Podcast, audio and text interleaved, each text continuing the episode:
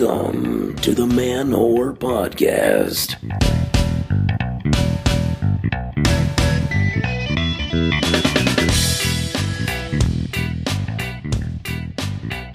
What's up, super studs and polypervs, ethical sluts and happy whores? This is Billy Procida, and you are listening to the Man Whore Podcast.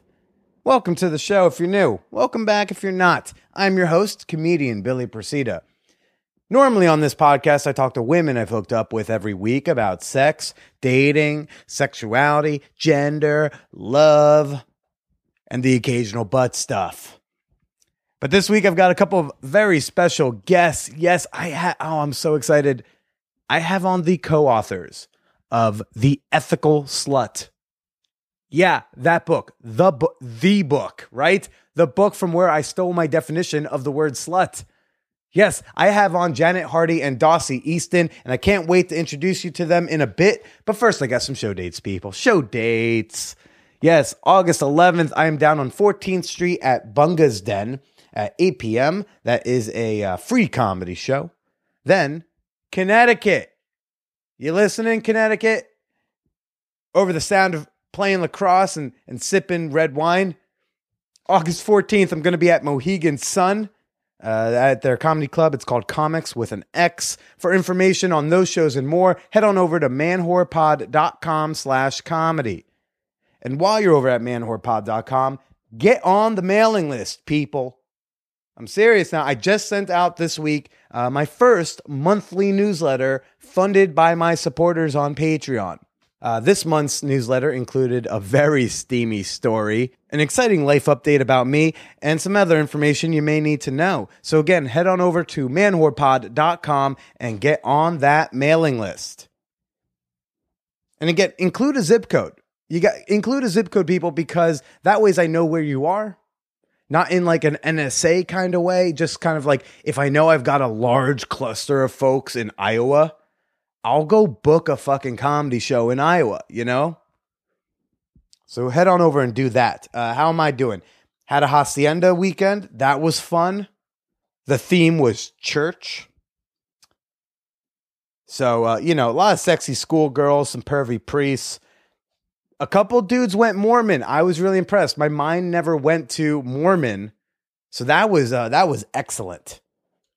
Of course, P and I were uh, my, my lady P. She uh, we were the first ones fucking on the I guess you'd call it the dance floor, the fuck floor, whatever.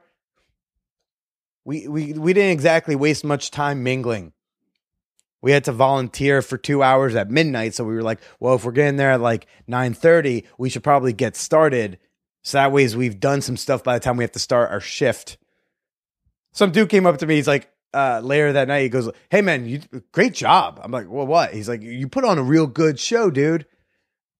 And, and that was a little weird because uh, I've never had a guy, a man, come up to me to compliment me on like my f- fucking style. I mean, because I, I wouldn't exactly call it a style. I, I just call it like me nervously trying to maintain an erection in public. I was like, no, th- thanks, dude.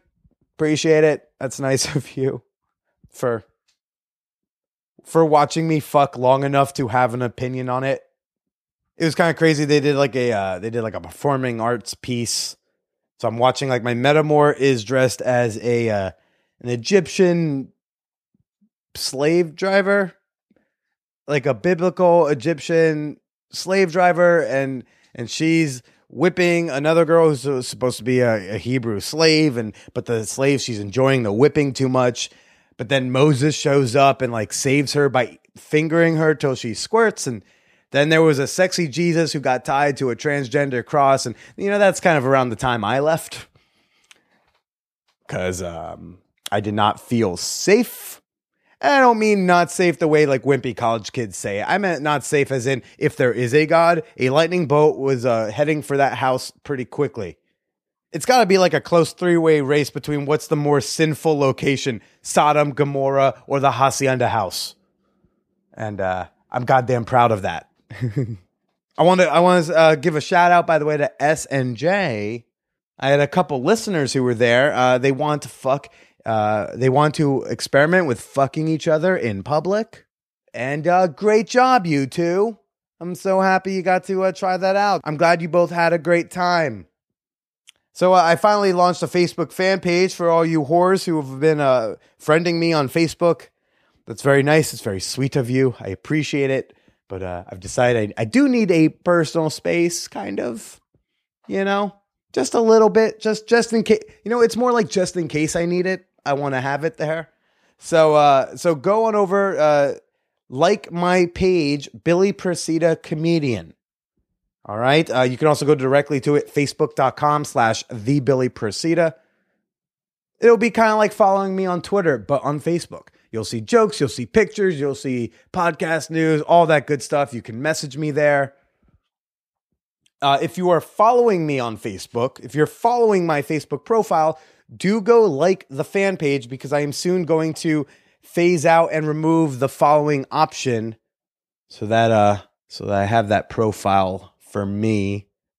Football season is coming up, folks, and no, this is not an advertisement for uh for FanDuel or DraftKings or whatever.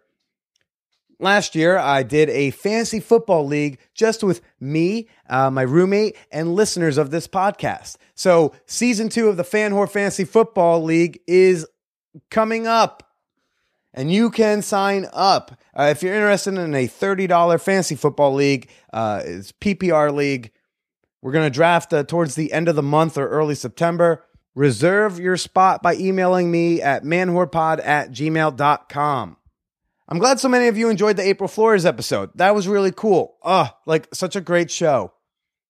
And I love getting emails and tweets and messages about that. Uh, I, I don't know if y'all know that. I think y'all tend to overestimate how many people send emails or how many people send tweets. Oh, if you if you like something, say something. You know, we, we definitely love hearing from you. April and I very much enjoyed all the kind words you had to say about her episode, about her body positive P positive, finding love after a death message. So that was really cool. And you know what else is really cool? This week's episode. Oh my God. This is another one from my Los Angeles trip. So I've been holding on to this episode for months. I almost want to apologize for not giving it to you sooner. But yes, I have on Janet Hardy and Dossie Easton. They are the co authors of The Ethical Slut. On the cover of uh, the, the book, at least my copy, it says it's Dossie Easton and Catherine Liszt, but that's just the pen name of Janet Hardy. Uh, they were both in town in Los Angeles when I was there, so it was actually really cool. I had booked Janet Hardy because I knew she was going to be in LA when I was there. So uh, I'm in. We we rented. I had to rent a like a private study room at this like Korean tutoring slash study hall place it was kind of weird. There was no air conditioning. It was really fucking hot. And so I'm I'm waiting in this room and in comes Janet Hardy, but she says, I have a surprise for you. And I was like, do tell. And this tiny little lady, this tiny little old lady walks in behind her and it's Dossie. She goes, Dossie. And I'm like, oh my God. Ermagerd Dossie. Ah, uh, I was a pleasant surprise. So I want to apologize in advance for the audio quality if they sound a little faint. They were sharing a microphone. I only brought two mics with me because I didn't know Dossie would be joining us, but uh, I think it comes through okay. This was a very cool episode. We obviously talk about the book, we talk about polyamory, BDSM, and getting it on later on in your years. Oh, this was a good one, and I hope you all enjoy it. I'm going to shut my fucking face because some of you aren't here for me. You might be here for them, and that's uh, very much justified. So uh, enjoy this episode with me, Dossie, and Janet. Just a bunch of ethical sluts talking about sexy stuff. Enjoy. Look, Bumble knows you're exhausted by dating. All the must not take yourself too seriously and 6 1 since that matters. And what do I even say other than hey? well, that's why they're introducing an all new Bumble with exciting features to make compatibility easier, starting the chat better, and dating safer. They've changed, so you don't have to. Download the new Bumble now. Families have a lot going on. Let OLLY help manage the mental load with new cognitive help supplements for everyone four and up, like delicious Lolly Focus Pops or Lolly Mellow Pops for kids. And for parents, try three new Brainy Chews to help you focus, chill out, or get energized.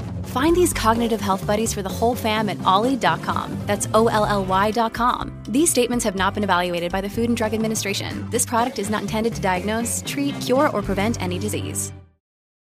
Alrighty. So, um, Uh, we were saying before that the you said the internet has like called like, caused like this resurgence with the popularity of the book of the, of the ethical slut. well, really, of, of all of our books, um, the internet has made it possible for people who don't fit into mainstream relationships or sexuality to find each other.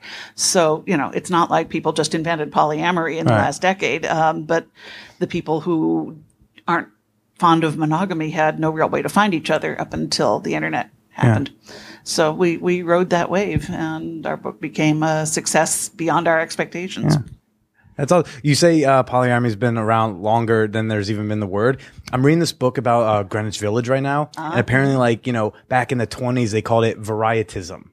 I was like, that's a cute little word there. That's a- Varietism. I, I kind of like that. yeah. Might have to steal that at some point. So, uh, so this is a great time. I, this is a lovely surprise I have. Is uh, I'm here with uh, Janet Hardy and the surprise guest Dossie Easton, of uh, the authors of The Ethical Slut. hello, hello. Uh, thank you for coming out. uh, so, so you you two are like mega superstars in like the sex-pos world, right? I guess. I- Yeah, I would I, guess we kind of are. Yeah. I feel like every sex positive person I've talked about like mentions like your your book is the first one that they bring up, and then there's all the you know other uh, kink books you, you two have written. It's just like the main thing. Yeah. And and what was that like difficult or did, what? How did that change things when you all were dating? Like when the book came out. Um, I don't think it because we were already well on our own path by Right. the time we we wrote a book together. Um, the reason we wrote the well the the the impetus to write the book was actually we were teaching um, a an BDSM 101 class at Mensa of all places at a, a Mensa gathering. Um, and as we often do, we teach from our own experience. Yeah. And someone asked, uh, "You guys talk about negotiating. Uh, can you de- demonstrate that? Because I'm not sure what you mean when you talk." And so we pretended that we were a longtime couple who was going to do our first BDSM scene together, and uh, that was all good. But uh, later that night, I, there was a hot tub gathering, and I ran into a friend of mine at the hot tub gathering. And she said, You should have heard the conversation in my hot tub. I said, Okay, I'll bet it was the conversation in your hot tub. And she said, It was, Did you hear about that SM talk this afternoon? There was two women doing it, and they were talking about stuff they had done together, and one of their boyfriends was right in the room. Shocking. Shocking. And, yes. and what year? This is like in what the Uh, 93, 95, 95, Yeah, because the book, came, the first came, book, first edition of the book was in '97. Right, So it would have been about '95 that we started writing it. okay. So that and that was still crazy taboo then. Not, not Any- even taboo. It just wasn't talked about. It, it was, uh, you know, the, you had to kind of already be poly to know the word polyamory. It was not well understood the way it is now, and there were there were not. There, were- there were poly munches in a few cities or gatherings of some kind in some of the major cities, but uh, not much. There was literally only one other contemporary book, Yeah. And what was what was that, That book? was- Love Without Limits by Deborah- Deborah Anna Pohl. Yeah. okay. I went to um, the poly gathering in the in the Bay Area when we were first talking about writing it, just to kind of kind of find out what people were talking about, what they wanted to know. And so I announced that uh, I was working on a book. And during the break, the the guy who was kind of the honcho of the poly group took me aside and said, "Well, why write a book about polyamory? Um, Deborah Anapol already wrote a book about polyamory." And, It's such a it's specifically for poly. That's a funny question because like, why is there got to be only one? Why Yeah, can't I have multiple partners in books? and, and what I said was Deborah's written a wonderful book about one style of poly, which is long-term multi-partner Group marriage. group marriage. Yeah. But we really want to address all the different ways that people can relate, um, including group sex and casual sex. And he said, Oh, you mean tertiary relationships? Uh, you can't really see my eyes rolling on a podcast, but you can imagine the eye roll here. Tertiary relationships. And I said, No, I mean like the guy on the other side of the glory hole. and his face kind of came all unglued, which I love to do. So that that was the world that we were entering when we began working on the book. And I think one of the things that made our writing kind of distinctive is we've always written in a very conversational tone. There's a lot of um, notions that if you write about sexuality, you have to write very, very carefully as if you were um, wearing the a white coat with a stethoscope around your neck and you uh, could only allowed to use long multisyllabic words in dead languages. So We were just talking about this when you're out the yeah, room. so just hence the title and the fact that we wrote in the same language that people talk to each other about sex in. So that that was how it should be. So people would talk more to each other about sex, please. Right. It's, it's funny you, you brought that up because before we were talking about how I have to do a comedy show tonight and I got told I have to do like 10 minutes clean material. And I was like, well, I mean, I could talk about orgies without cursing. I'm, I'm able to do that. Um, I can do those jokes. And, I- but, and I said like, well, if you add enough syllables, it ends up being a clean word because it's almost like they forget what you're talking about. Right. Like by the time you finish the words, like I forgot what this whole thing was about, but go for it. I, I love that about the book. This was the first book that I read that ever opened me up to any of this thinking. You know, you hear some things, you listen to some Dan Savage, but I never did. This was the first thing I read, and this and it made me seem normal. It, it almost legitimized anything I had been thinking. You know? a lot, yeah. Yeah, it made me feel like I wasn't crazy, you know, because I think I was uh, I was 22, Mm-hmm. and I'm just like, I don't know, am I doing this wrong? And no, y'all, it was great. Yeah, it's conversational tone, but it was it was tech it was textbooky enough to like walk me through. Like I tell, I think everyone should have to read that chapter about jealousy, even if even if they don't read the book. Just that one chapter, like alone, is enough to really help like change someone's life. yeah, I think it's really important because we have so much mythology around what jealousy is. And the chapter is really, really clear about how people can basically learn to manage jealousy, which the whole society teaches us is unmanageable. Yeah. So it's kind of miracle work. Yeah, No, we all grow up believing that we're expected to manage anger when we feel angry, uh, Yeah. or we're expected to manage sadness when we feel sad, and yet jealousy somehow gets promoted to this utterly unmanageable status, unlike any other emotion any human being has ever had. yeah. Which you know, it's just absurd. The, I was listening to you on, um, I think it was Tristan's, uh, like an old episode of Tristan's podcast, and you said this was very controversial book when it came out. Um, I was eight, so I don't, I was not familiar of the controversy at the time. Oh, we, we did a couple of radio interviews where we got called some names. I believe, One- I believe, cause of the fall of Western yes, civilization all by was that. ourselves. We, yeah, we, caused, we caused the fall. undoing the fabric of civilization. Yes, that's us. Some say the Persians could do it, but you two, uh, you know- way more efficient. You know the Gandhi quote about uh, someone asked him what he thought of Western civilization, and he said he thought it was a very good idea.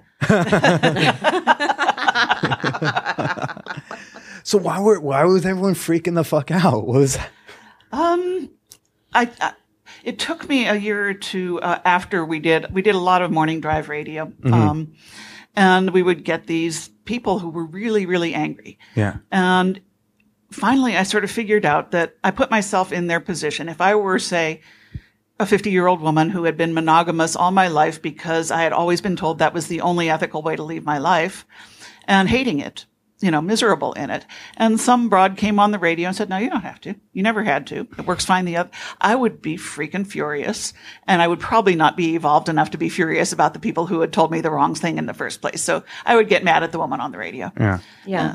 And there's also the fact that, you know, when I speak, we, we write, we also write books about BDSM. And, um, if I'm speaking about SM, people don't give me anywhere near as hard a time as if I'm speaking about sluttery. And, um, I think the reason is that people can say, well, I'm not like one of those crazy leather people, right? You know, I don't have any chains in my closet, maybe. Um, but th- they're all scared that a partner is cheating on them. Yeah. I think that's a sort of universal paranoia that's out there and uh, created by the mythology that we have about jealousy. And so everybody is like, oh my God, you know, people will cheat and they'll break, you know, the world would come to an end. yeah. Yeah. I mean, it's just the fear of like the unknown, fear of being, fear of being lied to, fear of not knowing what's going on, which extends to the relationships. in a way, it's the fear of the loss of control, which you Right. know everybody is a little bit afraid of losing control. Um, and if if the rules change, then everything goes out of control for a while. And we who have been doing it for a long time can tell them that it will eventually get back to where it feels controllable. But in the beginning, yeah, it it can be scary and it can make people mad. Yeah. So how long? How long have you two? Where? How, where did you two meet? Like how? How's? We just just finished telling this story to somebody else. um, this goes back 25 years now. Okay. Um, we were both living in the Bay Area, and we were both involved in the BDSM scene. Dossie for much longer than I had at that time. Um, and a friend of ours was doing a, a program for one of the BDSM groups, and he called me up. I had seen Dossie at parties and stuff. I had seen her play. Um, he called me up and said, Dossie Easton is doing a program for us about pain play with canes from psyche to soma, and she's looking for a, a model for her demo. you don't happen to know anybody who would be interested in that, do you? And so, of course, I was. Um, Was part of you like the Dossie? Like yeah, yeah, kind of like that. yes. Um, so while, while we were talking about what we were going to do in that workshop and negotiating our limits and so on, um, I put to her a question that someone had put to me. I, at the time, I had started Greenery Press, and it was still tiny. Um, but someone had asked me, "You've you've done a really good book about how to be a top, and Jay's done another one. When is someone going to do a really good book about how to be a bottom?" And my jaw dropped because it had never occurred to me that this was a book. And uh, immediately I knew it should be. And Dossie was the most famous bottom I knew. So I said, well, Dossie, would you like to write this book for me? And she said, you're, you're going to have to write it with me. And so that was kind of how we, we started. Oh, that's adorable. And that was about, yeah, That's quar- awesome. quarter century ago. Yep. That's amazing. And how'd y'all even get into that this scene, this world? I mean, where, where do y'all come from? I actually dropped out of college and the mainstream culture when I was 18. After this is so tacky, but after I met Tim Leary and Dick Alpert, when they were still at Harvard and decided to go be a psychedelic revolutionary, this was in 1962, and um, go move to Greenwich Village and um, get it on with everybody I could get my hands on. and because I was also I at that it. time just really questioning the sexual values I'd grown up with. I had this big fight. I now call it laundering dirty words, as why would these words be considered dirty that are about sex, or even the ones that are about body parts or elimination? I don't care. It's like, why would we consider words to be bad? All right. Wait, so you were getting on in the village. Words Wait, tell me. Everybody does. Tell, tell me any any big names? Kerouac, anyone good? Anyone big like that?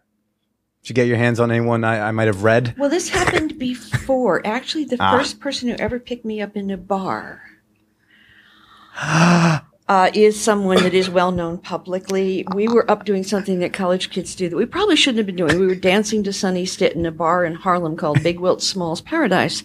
And I was introduced to this man who was sitting in a chair in the corner, and we talked and we decided to go home. And um, he stood up and he stood up and he stood up and he stood up. And here we were in Big Wilt's Small's Paradise, and suddenly the staff is saying, Good night, Mr. Chamberlain. Good night, Mr. Chamberlain. you're one Good of the night? Mr. Chamberlain. Oh, he's a very sweet man. I mean, I You're can one understand how he got laid that 1K? much. Oh, it's more than 1K, darling. I've got 1K at least. Dossie. Oh, That was the first person I ever picked up in a bar. I was 18 years old. The like- Wilt. I have to admit, it was a little bit downhill. Did you know? Did you? yeah, you you're peeking peeking a little early with uh with a Hall of Famer. Wait, did you know? But did you know who he was? Like, Yeah, did you yeah, know who? I, I, I, well, of course, he was way too. I, not like I don't follow sports, but he was way too famous for me not to know who Right. he was. Yeah. And he was also seven foot one, and he weighed two hundred and seventy five pounds and had a thirty one inch waistline. I mean, he was a gorgeous man and really remarkable. um, he was twenty six at the time, and I was eighteen. okay, okay. I don't have any stories nearly. I was gonna, that I was gonna, I was gonna say, you got any celebrity things that you feel comfortable no, sharing? No celebrity. I, I once slept with someone who had been turned out into B. Actually, I was with her for a long time. Turned out into BDSM by, oh, one of the rock gods, and I can't now remember which one. But I mean, I slept with someone who's been like a background extra. That's all I got. Yeah. That's all I got. I, I gave birth to one of those who's a, bank, a background extra. Oh, that's awesome. So and so where you so you where you coming into this world from the village? That makes sense to me. Um, I'm a big fan of the village. That's where I want to end up. I feel like that's where I belong. Mm-hmm. Yeah, I started you out as a beatnik. That's that's the chapter I just started today while I was having lunch. Uh-huh. and and, uh, and where where do you where do you thrive from? Nothing that exciting. I I went to school at UC Santa Cruz. and- Anything any story that ends with this haircut is exciting to me. Oh well, thank you. Twelve dollars in Eugene. Um, I went to school at UC Santa Cruz Mm-hmm. back in the early 70s. And, you know, UC Santa Cruz is still kind of a hotbed, and certainly in the early 70s it was. And so I was happily sledding around with different people and um, doing some experimental play. Uh, the first night I spent with my the, the guy who turned out to be my husband. That is kind of a good story, actually. um, I wanted to get an IUD because I was having trouble on the pill, and I was back in the Dalkon Shield days. But What, what's that? oh, it was a. I'm, I'm first- 12. I don't know anything. Yeah, I'll- an IUD that was actually very dangerous to the people who used it. It Oh, was okay. not a safe device. Yeah, there there was a big class action suit later on that I made two hundred dollars off of. people something. got hurt. Yeah. Oh, okay. But I, I wanted to have one inserted, and there was only one doctor in town that would do IUDs on unmarried women. And so I had an appointment with him, but they made it clear that I needed someone to drive me home afterwards. The only person I knew who had a car was my best friend, Kat, who was at Stanford. So I called her up and asked if she would come stay the night and drive me to my doctor's appointment the next day. And she said, um, sure, but you have to get me someone to fuck. I'm not coming unless you can find me someone to fuck. And I looked down my mental Rolodex, and the only person I could really ask to fuck her so I could get my IUD was my boyfriend. So I went to him and said, Hey, would you please fuck Cat so that I can get a ride to the doctor tomorrow? That's quite the deal to make. It, it was. It was. I'm still friends with all of these people. Um, and he thought that was cool. Uh, so there, they, we had dinner together. They went wandering off toward his dorm, dorm room, which left me kind of bereft. I had nobody to take care of me this night before I was going to have this difficult procedure. So there was this guy that I was part of a bridge foursome with. Of all the weird places to start a relationship. um, but we'd been playing bridge with two other people for a while, and I went and found him and said, you know, Barry is off fucking cat and I don't have anybody to sleep with. Will you come sleep with me? um, that led to a 15 year marriage and two children.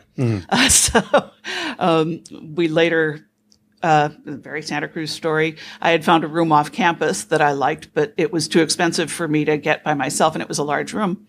Um, so I called him up and said, I got this room. Do you want to share it with me? We could put a curtain down the middle and have separate mattresses. The first night we were there, um, I had not yet acquired a mattress for myself, so I shared his mattress and oh, how convenient. yeah, you're right. How convenient, Janet.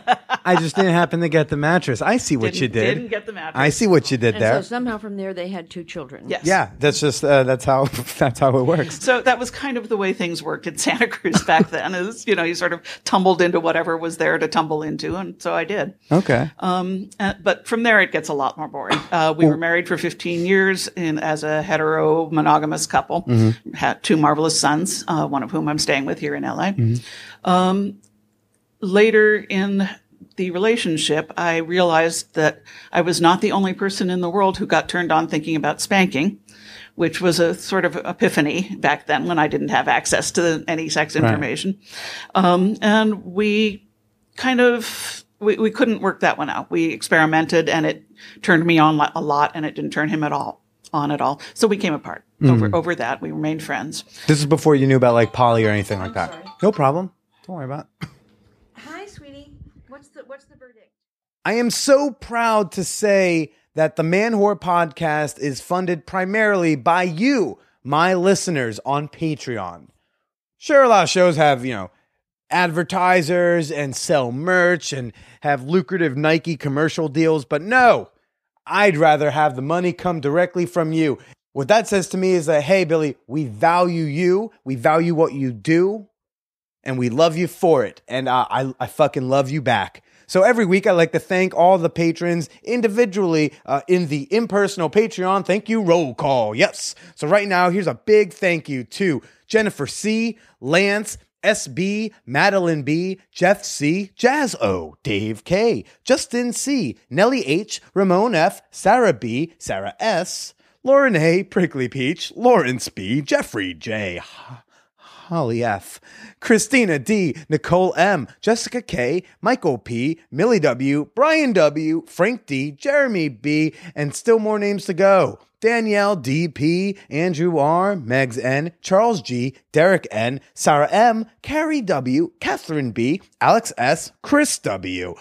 Lot of W's in the house. Lauren M, Chris with a K, Gregory Y, Anna Super Slut. Ed B, Sean B, Sean N, Corey G, Scott B, CJK, Steve Dean from dateworking.com, Ashley J, Alfredo A, Mark G, Emily S, almost there, Toby T, Anthony C, Greg A, Ben B, and Jeffrey Z. Thank you all so much for your generous pledges, and you too can join over 50 fan whores by supporting the Man Whore podcast on Patreon. You can pledge as little as a dollar per month, and you can cancel at any time. To do so, go to manwhorepod.com and click the Patreon banner on the side. Or you can download the Patreon app and find me on there. That's Patreon, P A T R E O N. Now let's get back to the ethical sluts. But so so all that uh, stuff with your your ex husband that was before you knew about poly, and, Yeah. and that that could have maybe been an option. Yeah, there's a very real sense in which I wrote Polly, uh, uh, wrote Ethical Slut, um, or co-wrote Ethical Slut, to save the marriage that I could have had. Okay. Um, I think if we had had some guidance about poly and some role models, Mm-hmm. we might still be together. Um, that I'm not sure that would necessarily be a good thing, but it, it would have been a very different story. Yeah. Sometimes I wonder because we were both science fiction readers at the time, but we didn't know that there was a community of science fiction things that we could go to. If we had found that community, that we would have found out about poly there. Okay. Are, are are the sci-fi people super poly? Yeah. yeah. Because I, I I've always assumed like nerds are just nerds are the kinky ones. That's why I've figured out. Nerds are kinky. Nerds and are pretty poly. kinky. Ner- nerds are poly as They're well. comic books, a lot of ropes. Heinlein, of- Heinlein has probably created as many poly people as we have through the years. It's- Yeah, and my my transformation came. I kept thinking that I would um, grow up and settle down. Right. Haha. Um, and St- still waiting. I tried So- a few. T- I had about three tries at that, and the third time it ended pretty disastrously. But I had. I came out of that with something real valuable. My baby, my child, and uh, when she was about three months old, I um, took a thousand mics of acid and had an amazing transformative trip. It was also the culmination of seven years of exploring psychedelics and spirituality. So it's not like there wasn't a foundation for this. And in that, and when I came back to the, to ground after this amazing adventure, um, in my brain, um, or the cosmos, whichever you think that is, and uh, I realized that I it was my nature to be a slut, and I was never going to be monogamous again. And I vowed I wouldn't. And I started thinking about how's this going to work. And this was in 1969. And there were a lot of people who were playing around. It wasn't like that didn't exist. That there was the time for But it. But it was also there wasn't. There weren't some things I needed. I had a kid. I was thinking, okay, um, I think what's missing in some of this is what I want my relationships to be uh, is not committed to how long they last, but I want them to be affectionate. I want them to be about um, caring about each other and sharing intimacy. So, what? How can I do that? And how I can do that is maybe. Somebody once told me that I good mouth. Um, but uh, maybe I need to tell people how much I appreciate them instead of doing this sort of singles bar thing where you look at somebody in the morning and go, mm, well, if I don't want to marry them, I can't ever see them again and it's all too embarrassing, you know. But rather to say, oh, that was really nice, you know. We I should do it again. You. Yeah, Yeah. Right. And, uh, and that led me into a very marvelous world of, um, and I, I discovered the science fiction writers and the the uh, Society for Creative Anachronism and a bunch of people who already had these very big, extensive families. And because I had a child, a baby, I think I was very lucky uh, in that everything I did had to have some aspect of sustain- sustainability to it. I could do one night stands. That Yeah. didn't affect the child. But I couldn't bring speed freaks home. I couldn't have things go bad in my environment. Uh, and the people who stayed needed to be comfortable with small children. That was it. Period. I mean, you know, and so she wound up in a wonderful, we lived communally for a long time. It was great. There were always plenty of adults. There were always other little kids, other people's little kids to be sisters and brothers. It was good stuff. Yeah, y'all talk about that a little bit in the in the ethical slut, right? It's Yeah. been a few years since I read it, but is uh there's a lot of talk about like uh, communal raising and, and whatnot. Yeah, absolutely. Yeah. I think that's one of the things that slut uh, that poly in general has to offer. I think in a lot of ways, what the poly community is doing is remaking the extended families in which humans lived for most of human human life, where you, you have uncles and cousins and aunts and grandparents and younger siblings and older siblings all living together and meeting each other's needs and making sure the essentials get taken taken care of. Now that we all live at some distance, either geographic or emotional from our families of origin, that doesn't mean that suddenly we're going to turn into people who like to live as nuclear families. I don't think we are. I don't think nuclear families fit very well for most people. Right. So what poly does is we found a, a way of building tribe a different way. Instead of instead of based on our DNA, and uh, we're we're basing it on different kinds of connections. Okay. Okay. And, and now, now that uh, y'all are of, uh, of certain ages, if, if that's Very appropriate to say, very, very, Very certain. certain? yes. I Uh, am 72. seventy-two. And, and 61. And I and I, I've also I've talked to Betty Dodson, who's uh she's like I think like eighty six. Yeah. Yeah. She's, she would be about 86 now. Yep, that sounds about right. I You after and she go way back, yeah. She's Do- yeah, do you I two? know her from a long time ago. yeah. yeah, yeah. Oh, do tell. Well, she was she had um, she was living between New York and San Francisco back in the early early to mid seventies. Okay. she had a commune, very famous commune, the Dodson Commune, up um, off of Castro and Nineteenth Street, and it was this big kind of open space. They took out all the doors, they took out all the big furniture, and you would go up there, and there would be this huge loft with a deck outside, and some people would be sunbathing naked, and some people would be making juice, and some people would be playing chess, and some people would be fucking in the corner, and somebody else would You be just- jacking off. You were just like someone's playing chess and someone's fucking over there. Like, yeah, But right. that- that's exactly the way it is in and places like that. that was what they, they were deliberately the Dodson commune. I didn't live there, but I, I wound up partnering with one of the members of the commune, so it was family to me. And um, it- we, you know, we were looking at, uh, in particular, normalizing sex right.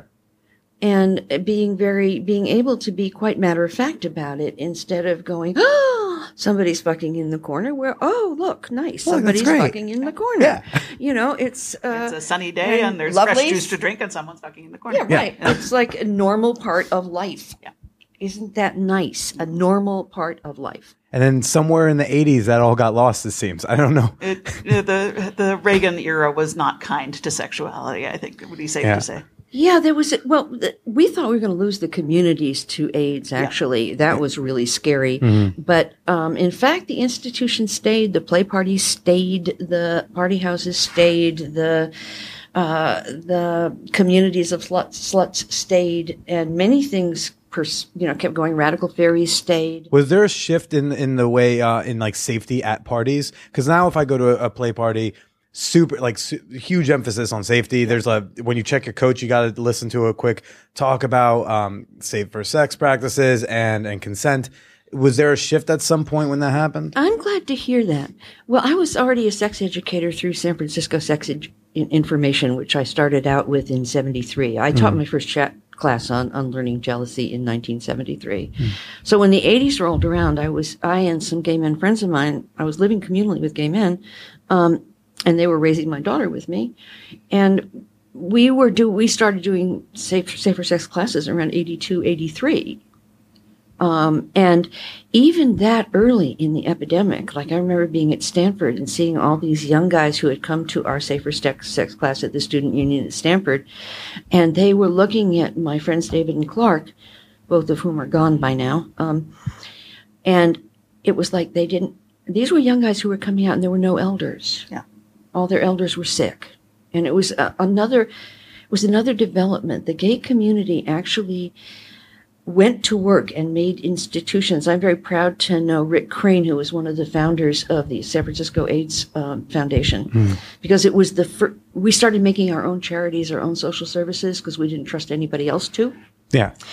And uh, we we lobbied with the medical agencies. We made a huge difference in how research was done because um, they were using people as non really non-consensual guinea pigs. The idea of informed consent became very important then, and so there was a lot of development of the gay community, and it became more public. I'll never forget the day I went to the supermarket to buy food because one of our housemates had died, and we were doing a funeral. And um, on the cover of Time magazine, Newsweek, and Life magazine were gay couples, and it was all about the terrible ec- epidemic but nowhere had you ever seen straight media paying so much attention to queer people. Yeah. So so there was a reaction where like people were like, we're gonna use we're gonna start using condoms now, probably. Like that Yeah. seems like a better idea now. I, I remember very because during the era when Dossie was doing this hard work in San Francisco, I was still in Sacramento. It was shortly after the marriage had ended, and I was being single for the first time since college. And I remember very clearly getting it that just because at the time I was straight um, did not mean that I got a free pass on Right. the condom thing. Yeah. Uh, up until then, yeah, I'd been I, what we would now call barebacking, but it was it became clear around then that just because you like to fuck someone who had an innie instead of an outie didn't mean that you got off scot free Right. on on that. Um, and that would have been around 1988 that, that I was doing that. So, so yeah. So as I was saying before, like uh, of being of certain, are you all two still active, still sexually active? Do you, I- or I am kink not, active? I am not right now. Dossie, Dossie is. Dossie still is. Mm-hmm. Okay. And so um I've heard you talk about this on other podcasts before. What's what's your current state like what as as the kids would say, like what's your deal? What's my deal? What's my dealio, man? Um, I am married to a fellow genderqueer bisexual. Mm-hmm. Um, we've been uh, our marriage. We just celebrated our tenth anniversary, if you can believe that, of, of our marriage. And Mazel. We were together. Thank you. We were together as a couple for a couple of years before that, uh, for a variety of reasons, which I can talk about if you want. We do not have what most people would think of as sex, um, and. It seems fine. Neither of us seems to miss that much. We, we, we still do a lot of affectionate touch uh, and things of that nature, which I, I don't think I would be willing to give that up. Um, but I'm not feeling A lot of hugs. You're a big hugger. hugs, I love hugging. Yeah. Hugs good. Hugs are so good. Everyone should have more of those. It's true. Hugging and cu- kissing and cuddling, all of that still. Um, but uh, as one of my gay men friends, he says, I don't do, I'll do anything but put tab A into slot B. Um, and so we do not put tab A into slot B. Um, but during the time that Dossie and I were researching radical ecstasy, um, I learned to um, bring myself to a tantric orgasm at will. Okay. And there was a while in there when I was having them without volition, which was not pleasant. And just the people who aren't aware, what is what does that mean? What is that? It's a way of breathing and moving and visualizing that you pull energy up from the ground or up from your genitals and make it run around your body so that you have um, an energy wave that feels orgasmic. Um, these days, I do it mostly through ecstatic dance, which has become my thing. okay. Um, but I don't seem to need genital sex much anymore. Uh, and that's undoubtedly partly my age. Um, but here's Dossie, still Right. 11 years older than me and still trucking along just fine with genital sex. So um, it, it's not it's not exclusively my age. It it kind of feels like I set out many years ago on a journey to discover what was at the end of sexual ecstasy, and I kind of got there. yeah. And now I, I don't feel so much like I need to do that journey anymore. Okay. And and Dossie, so at, at 72, what what's your sex life like? Well, I'm single right now. I, Okay. I uh, broke. I've been single for about the past five years, and broke off a relationship where I am now the fairy grandmother to my ex partner's two year old son. And my ex partner is planning to inseminate again and have another one. So I will be probably fairy grandmother to that child too. I would say that my sex life is less frequent than it used to be, Mm-hmm. but that's partly because I live out in the country and I'm very busy. And you know, being a Tinder's really hard when you're in the country. Not as many people nearby. I understand. yeah. The so there's a lot of driving, and but when, I do get together with people, it's spectacular and wonderful and great. And uh, met a lovely new person last night, and you know it's all good. Last night. yeah, yeah. Yeah.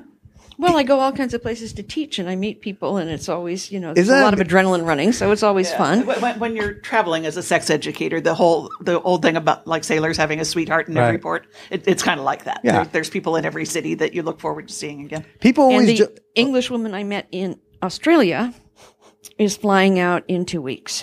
Yes, Tell her I said hello. Yes, and um, Tell her I said hello. This sounds exciting. I got Um, another person flying into Imsil. Um, and so my life is like you have this you month have, is gonna be actually you got unusually more busy for partners than me. like people I know who are listening to the show right now. This is Undoubtedly. killing it.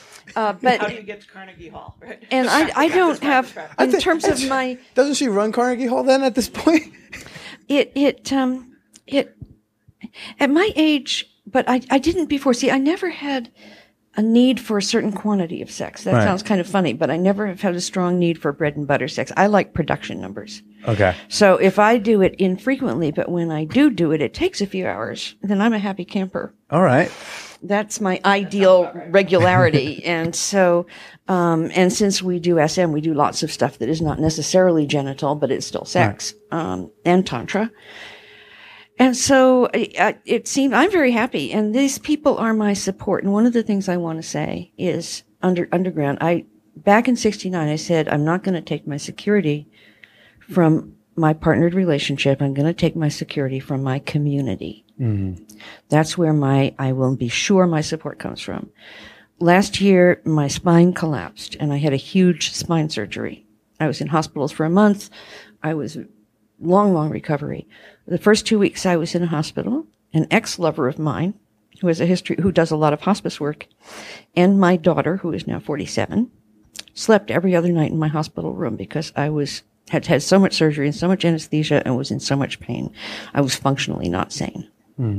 And they decided I should not be left alone. Other people came, a couple of other people spent the night. Other people came and helped out and spelled them. I was in hospital another two weeks after that. People brought food. People took care of me. Then I went and spent a month living in the guest room, uh, in San Francisco. So, so I wouldn't have to drive and deal with stairs at my house. Uh, where I, ex-lover, yes. with somebody I broke up with in 1979. An army of exes cannot fail. Army of Exes. and and it, it to me it's family it's like this gigantic family Right. and if i need more intimacy i start calling people on the phone and inviting them out or going and visiting them and if i have too much i go out into my little hermitage and wander about in the woods and talk to the critters Yeah. and the flowers blooming That's beautiful. That's awesome. I love that. Uh, so, so you also have written uh, a bunch of books. So you've got a, a book coming out. Um, well, you uh, just booked a book just came out, "Spanking last for month. Lovers," right? Spanking for Lovers, yeah. Um, many years ago, I did a book called The Complete Spanker, and this is an updated. Uh, actually, it's an updated version. So of it, it, it was the incomplete spanker. I, I, I didn't know it at the time, but yes, apparently it was. Um, I, I did a second book called The Toy Bag Guide to Canes and Caning. So this book um, includes material from both of those books, plus some new stuff. okay. So it, it's a basic, it, it's a how-to book for anybody who wants to explore spanking in an adult relationship. Does the does the kink factor have to tone down a bit, like with the age? Like, can you can you not take as big of a spank as like maybe you were when you were thirty? Like, Um, certainly the, the intensity of, of play can change, but some young people can't either. Yeah, Many people have physical conditions that you have to accommodate. So if I were to take a spanking now, um, I've got a bad hip that I would have to be paying some attention to, and I would have to be careful about my position because I've got some lumbar vertebrae that are not happy campers. Um, but I could once I got those things taken care of, my skin still works fine, my nerves still work fine. Right. So it's Yeah, and I find that um, having recovered from the surgery, I'm amazed at how much movement, movement I have. I can dance and such like. But having recovered from the surgery, my skin's a little thinner than it used to be. But the biggest difference is I don't have the stamina I used to have, and after about three hours, I start getting tired. after about three hours, poor poor baby, right? Well, I thought it was going to after the surgery. I thought it was going to be a lot less than that. Yeah. to Sure. tell you the truth, I'm very grateful to find that I have as much left as I have. Yep. fair I mean, enough. so if someone someone listening to this show right now, they're they're, be, they're getting on in years, they're getting older. What are some tips? What are some sex tips you got for some older folk? don't give up. Don't give up. Yeah. Um, your body will not work in exactly the same way as it did when you were 20. Um, but you know so much more and you're, there, there are accommodations that can be made. Uh, the body parts may not function. You know, if you're female, you may need some help with lubrication. If you are male, you may not be able to get as erect, but there are so many other things to do together that, um, you don't need those things. Th- those are not necessary. If, if one part doesn't work, use a different one. Uh, What what about like positions? Are there like so like or, or where does someone even figure out? I mean, do you ask a doctor which positions you can be in? I mean, certainly having a doctor that you can ask questions like that is a very good thing to do. Um, not all doctors will be able to accommodate that, but uh, I just had a, at the sp- spanking demo I gave last week. I had a young woman come up and ask because she too has problems with her lumbar spine, and I was telling her some things she could do to not jolt those those vertebrae that don't want to be jolted, but still get spanked the way she wants. Um, and that's a great thing to be able to ask your doctor, but not all not all doctors are. Uh, Right. Um, there are books. Uh, there are certainly many internet groups where you can talk to other people, um, including older people who have similar issues and find out how they've accommodated them. Um, And I am very pleased that before all this surgery happened, I had built my bondage bed. And one of the reasons you build things that allow things to hang from the ceiling so is if you can't hold your leg up by yourself, why, by God, you can just get some support for it. Yep. Works just fine. We, we are tool using apes. And uh, Yeah. when, when you're trying to have an active sex life into, into midlife and beyond, then the tool using part can come in really handy. Was there any time that like where the sex drive kind of went down, or, or when menopause hits? Is that it? I'm asking this like I have no idea. Yeah. Um, as, as Menopause dumb man is- boy, like Menopause is a bit of a crapshoot with that. I did menopause at 38 oh, and developed very high testosterone. During which time, so I spent my 40s in absolute bliss of. I was more sexually act- active in my 40s than I had been any time in my life. so when you go through menopause, you can get met you, more. yeah. when you go through menopause, you get more horny, or Well, Some- you some do, can. some It- it's different uh, from different people. My testosterone went so far up that the, the lab people were making jokes and thought that I would look very butch, but I'm not. I'm femme. Yeah. But the um, what happened is the access to sexual desire got me very uninhibited for me, and so I was just easily found my turn on. Yeah. I had spent otherwise previously had spent all kinds of time hunting for my turn on. The foreplay's got to be just like so, and a lot of fussing about it. And um, then there it was. Poof. Oh, turn on. Look. And eventually I developed that as a skill. So it became easy. Uh, whereas I, who am butch, tend to run a little low on testosterone and, and am taking some supplements in order to keep my libido where I like it to be. okay. Um, so it, it just, what kind of supplements are those? um, I have a cream that I get at a compounding pharmacy uh, that I rub in every day. okay, just like factual. I don't. I don't know things. Testosterone cream? Testosterone cream, yeah. Okay. Interesting. Uh, and so, so you're still writing and, and, and putting out books, uh, very prolific. And, and what, what are you doing now? Well, I'm a psychotherapist in private practice, and Okay. I get to. I'm training interns uh, also to serve our communities. I serve my communities. You have to understand that um, slut lifestyles, SM lifestyles, uh, open sexual lifestyles, sex work, all of these things are very controversial. So then, if you are a person in any of these lifestyles or genderqueer, and you want a therapist, where do you go? Right. Nobody teaches this in graduate school. Where do you go? So I teach courses and I train uh, people who are interning, who are preparing to get licensed as therapists, and I have my own private practice. I'm also writing. I've got some articles and, and some poetry published, and I'm working on both a book and my memoirs. But the book is take is going to take forever. Yeah. I guess I'll, I'll end with this is, uh, you know, y'all do a lot of talking and, and speaking still on, on sex and kink and whatnot. And I'm sure colleges are involved in that. So how do you feel when you see this new batch of people come into your lectures and your workshops and whatnot? I, I am loving the millennial generation by and large. Um, That, that sentence is like rarely said. I don't even say well, it. fr- from a sexual viewpoint, I, th- I have some issues with them in other directions. But all I wanted all along was for everybody to have all their sexual options laid out like a buffet and have them pick what looks good to them that day and try it on. And if it feels good, keep doing it. And if it doesn't, put it back and let someone else try it.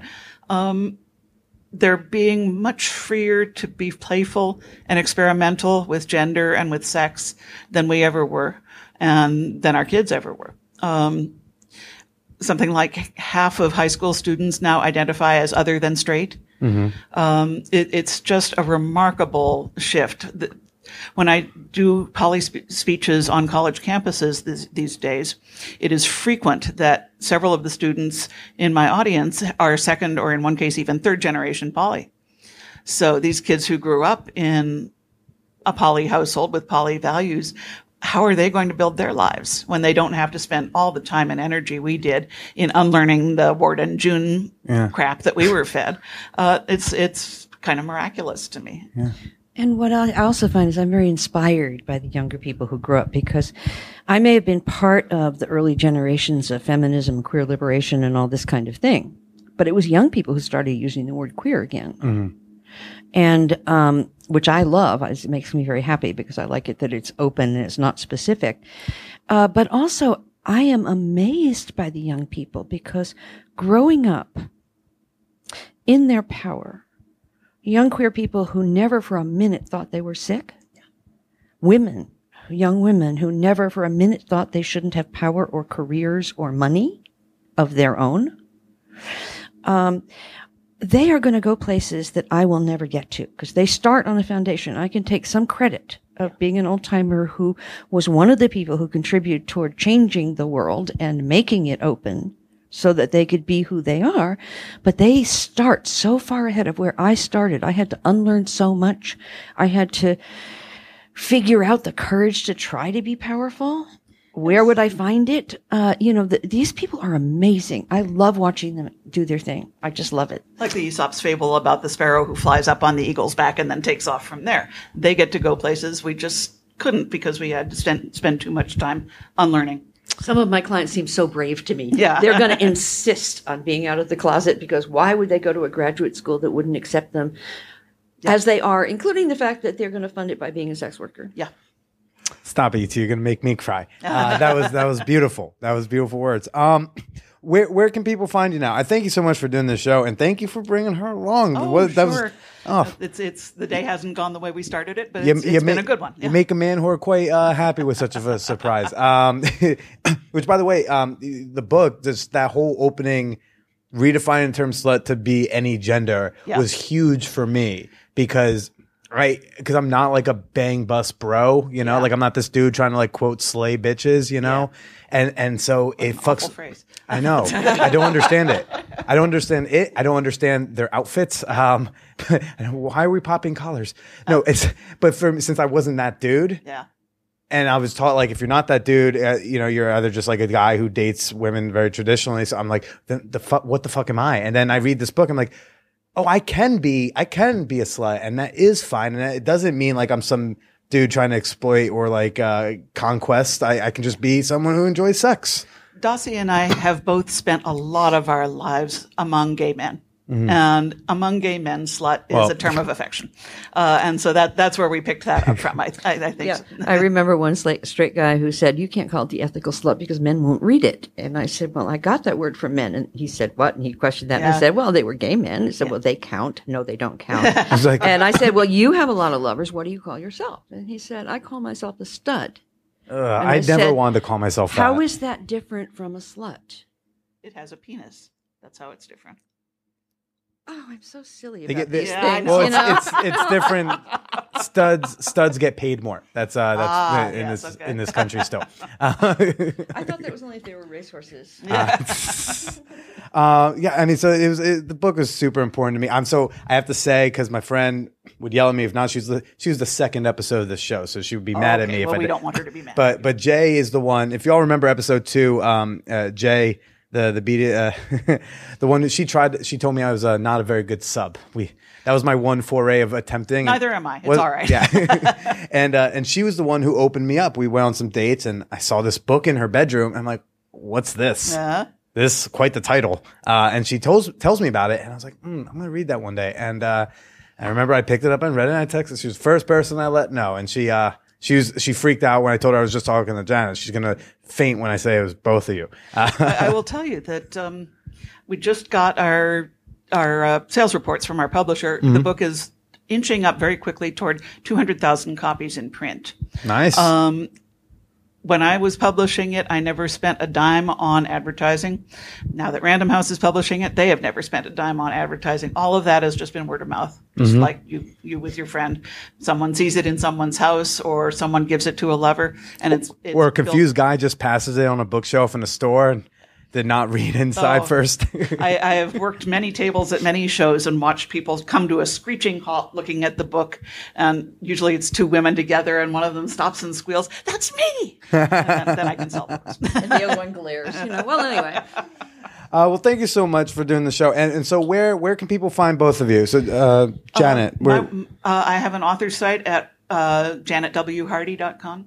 okay, And I'm at dossieeaston.com. all right, y- y'all y'all don't do the twitters, not not on that bandwagon. I, no. I, I, I do have an account. I don't use it much, but it's also it's also Janet W. Hardy. uh, this is phenomenal. I can't wait to see what the two of you uh, keep putting out there. Uh, thank you for doing what you did, Oh, you're very and thanks welcome. for whatever what else you continue to do. Thank you for having us. Thank you. Uh, I want you to say goodbye to everybody. Say goodbye to all the sluts. Goodbye, sluts. Goodbye, slut. Sweet dreams. Bye, sluts.